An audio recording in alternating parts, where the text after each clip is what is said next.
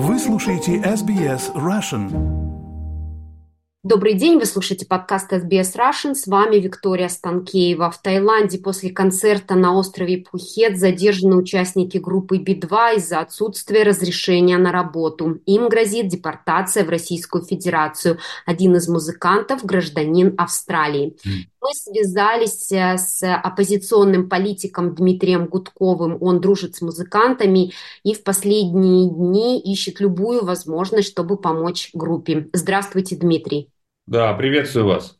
Дмитрий, где сейчас находятся музыканты? Музыканты находятся в центре временного задержания миграционной службы острова Пхукет, Таиланд.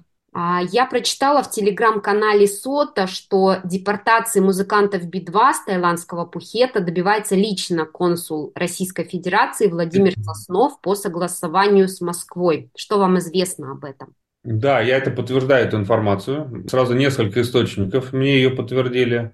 Ну, в общем-то, это видно и по всем косвенным признакам. А, ну, во-первых, э, я бы хотел уточнить. Музыканты, да, они всегда соблюдали любое местное законодательство. Там были действительно некорректно оформлены миграционные документы, но музыканты даже об этом, об этом не догадывались, потому что этим занимались организаторы. Поэтому сразу после концерта сотрудники полиции их задержали. Первую ночь они провели в очень отвратительных условиях. Но чтобы вы понимали, это камера, дырка в полу вместо туалета и, соответственно, даже ни кровати, ни матрасов, ничего не было. На следующий день их отправили в суд. Суд принял решение оштрафовать музыкантов. Вот, они оплатили штраф. Никаких предписаний депортировать суд не выносил. Но, я так понимаю, в законодательстве Таиланда предусмотрено, что дальше это э, идет на усмотрение миграционной службы, на которую все, все это время давит личный консул Владимир Соснов, который близкий к Лаврову человек, то есть Лавров летом прошлого года открывал это консульство, лично приезжал, потом было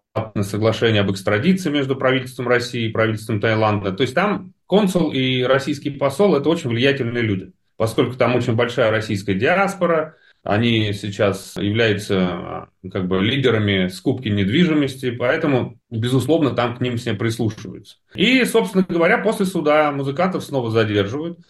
И дальше обратно возвращает вот в этот центр задержания миграционной службы. Вот на данный момент я получил информацию, что их лишили связи, да, то есть больше нет с ними никакой связи. Что там происходит, мы не знаем. Я точно знаю, что проинформирован э, МИД э, Австралии, наша диаспора проинформировала, и специальную службу МИДа, которая занимается помощью граждан Австралии. Это потому что Шура Би-2 является гражданином Австралии. И насколько я знаю, сегодня утром консул австралийский попытался э, встретиться с музыкантами, пройти к ним в место, так сказать, задержания.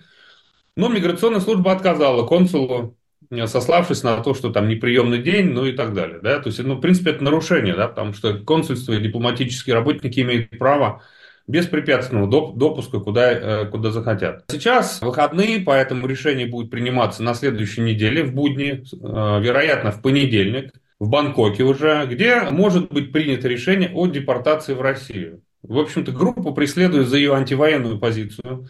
Как вы знаете, в России за антивоенную позицию может быть все, что угодно. Поэтому я вот лично беспокоюсь о рисках уголовного дела для музыкантов. Потому что у нас за слово «война» можно попасть в тюрьму там, на 10 лет. Э, Володя Карамурза 25 лет получил за антивоенную позицию.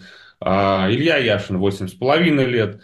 То есть, ну, как бы очень серьезные риски, поэтому вот мы сейчас пытаемся им помочь, очень надеемся на вашу медийную поддержку, очень рассчитываем на поддержку, в том числе австралийских дипломатов. Так что ну, ведем борьбу и попытаемся ребят вытащить. То есть, когда они говорят о депортации, депортация в Российскую Федерацию будет и в том числе граждан Австралии и Израиля? Мы этого сейчас не знаем, да, потому что если бы Таиланд был бы государством там, Европейского Союза, Союза, то действовали бы международные нормы. Что они там решат, понятия не имеем, потому что идет именно политическое давление от э, российского консула. Конечно, э, по всем международным стандартам граждан не России в России депортировать не могут, но там дело в том, что некоторые граждане, которые граждане Израиля, там несколько человек граждан Израиля, они э, въехали по российским паспортам, да, поэтому там, как бы, если притянуть за уши, то они, э, наверное, постарается притянуть за уши, если не будет какого-то там э, сопротивления, да, если не будет какой-то позиции э, западных э, послов, западных дипломатов. Вот чем мы сейчас и занимаемся. Дмитрий, а как, по вашему мнению, эти действия генконсула отразятся на антивоенных музыкантов и других представителях творческих профессий? Особенно тех, ну, кто уехал из-за войны. Ну, я просто точно знаю, а, сейчас дана команда в преддверии вот этих псевдовыборов президента Путина постараться заткнуть всех критиков за рубежом. Поэтому они а, дали команду всем посольствам, всем консульствам максимально препятствовать концертной деятельности музыкантов. Как вы знаете, Максима Галкина не пустили на Бали. Это тоже не без участия российских э, дипломатов. Э, Мангерштерна не пустили э, Дубай в Арабские Эмираты.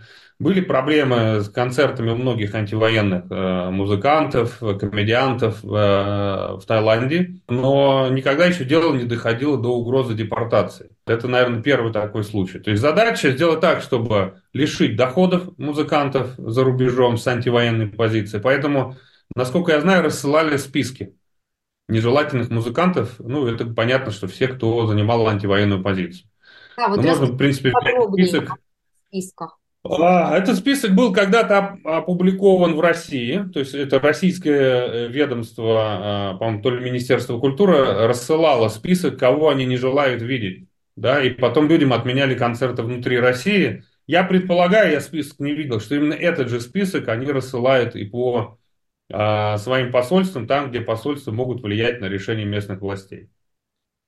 Да, я находилась как раз а, в Пухете, когда у Земфиры был концерт 12 января, и люди позади меня говорили о том, что якобы, я не знаю, насколько эта информация правдивая, что якобы Земфире запретили со сцены говорить что-либо насчет войны. Я вот, вот это не могу подтвердить, не исключаю, но я точно знаю, что там были другие организаторы, которые ну, позаботились о том, чтобы все вот эти миграционные документы были оформлены правильно. Да, потому что они получили информацию, что ее концерт, в случае, если неправильно будет оформлен, могут отменить. Вот, в случае с Би-2 музыканты не знали, да, то есть они выступили в Паттайе, они много раз там выступали в Таиланде, они просто не знали, что некорректно оформлено. То есть это там ошибка организатора. Вот, и в итоге они заложники сейчас э, как бы в ситуации. А, поскольку формальное там какое-то нарушение есть, то сейчас власти иммиграционные пытаются воспользоваться этим под давлением российских, э, российского консула для того, чтобы их принудительно депортировать. Дмитрий, а как вы относитесь к заявлениям Марии Захаровой о деятельности антикультуры и антивоенных настроениях, связанных с поддержкой, так называемой поддержкой терроризма? Да, я как раз об этом и написал, что помимо того, что за антивоенную позицию ты можешь получить серьезный тюремный срок, я очень серьезно отношусь к заявлению Захаровой, которая буквально обвинила музыкантов в спонсорстве терроризма.